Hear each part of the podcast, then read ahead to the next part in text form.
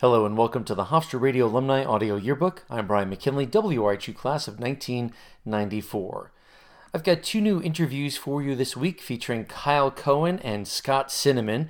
And uh, we'll start with Scott's interview. That'll be coming out on Thursday morning. I remember hearing Scott's name a lot during my time in the 1990s. Uh, Sue Zizza would often talk about him, and he helped out the station in a number of ways. And I reached out to Scott for an interview, and he was enthusiastic, but we just we, we couldn't make it happen for a long time. And I got a bit discouraged, and, and somehow we made it work. And I, I was so pleased and just really enjoyed talking to him. And uh, I, I really can't wait to share that with you. That'll come out on Thursday morning. Tuesday's interview, or the one coming out tomorrow morning, is with Kyle Cohen. And Kyle talks about her early days at the radio station in the 1980s when she came back to college radio after some time away.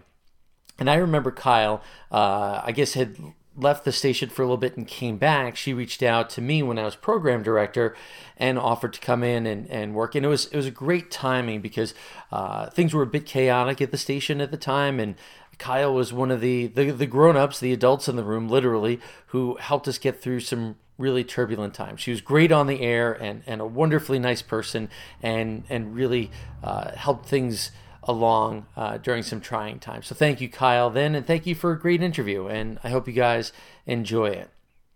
In more contemporary news, congratulations to WRHU on another wonderful night of election coverage. I know many of us have fond memories of our experiences covering election night, and I, I think uh, very warmly about listening to and watching Dave Mock and Joe Romano working together as co anchors, and all the many people who are engineers and field reporters. And the 1992 presidential election, we, we were doing big things. And again, I give so much credit to Dave and Joe, uh, just the wonderful things that they did. And uh, so, congratulations to the news team and to the station, and congratulations to WRHU for 1,000 Islander games broadcast. That's just a phenomenal number. And if you haven't heard Bruce Avery and John Mullen talk about getting that initial Islanders contract, please go back into the archives and find their interviews uh, because it's a it's a great story, and I can't get enough details about that.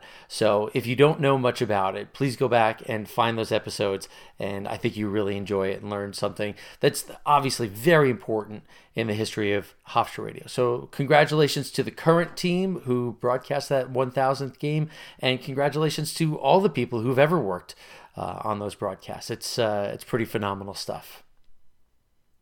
I've also been doing a couple of new interviews. I have a couple in the works.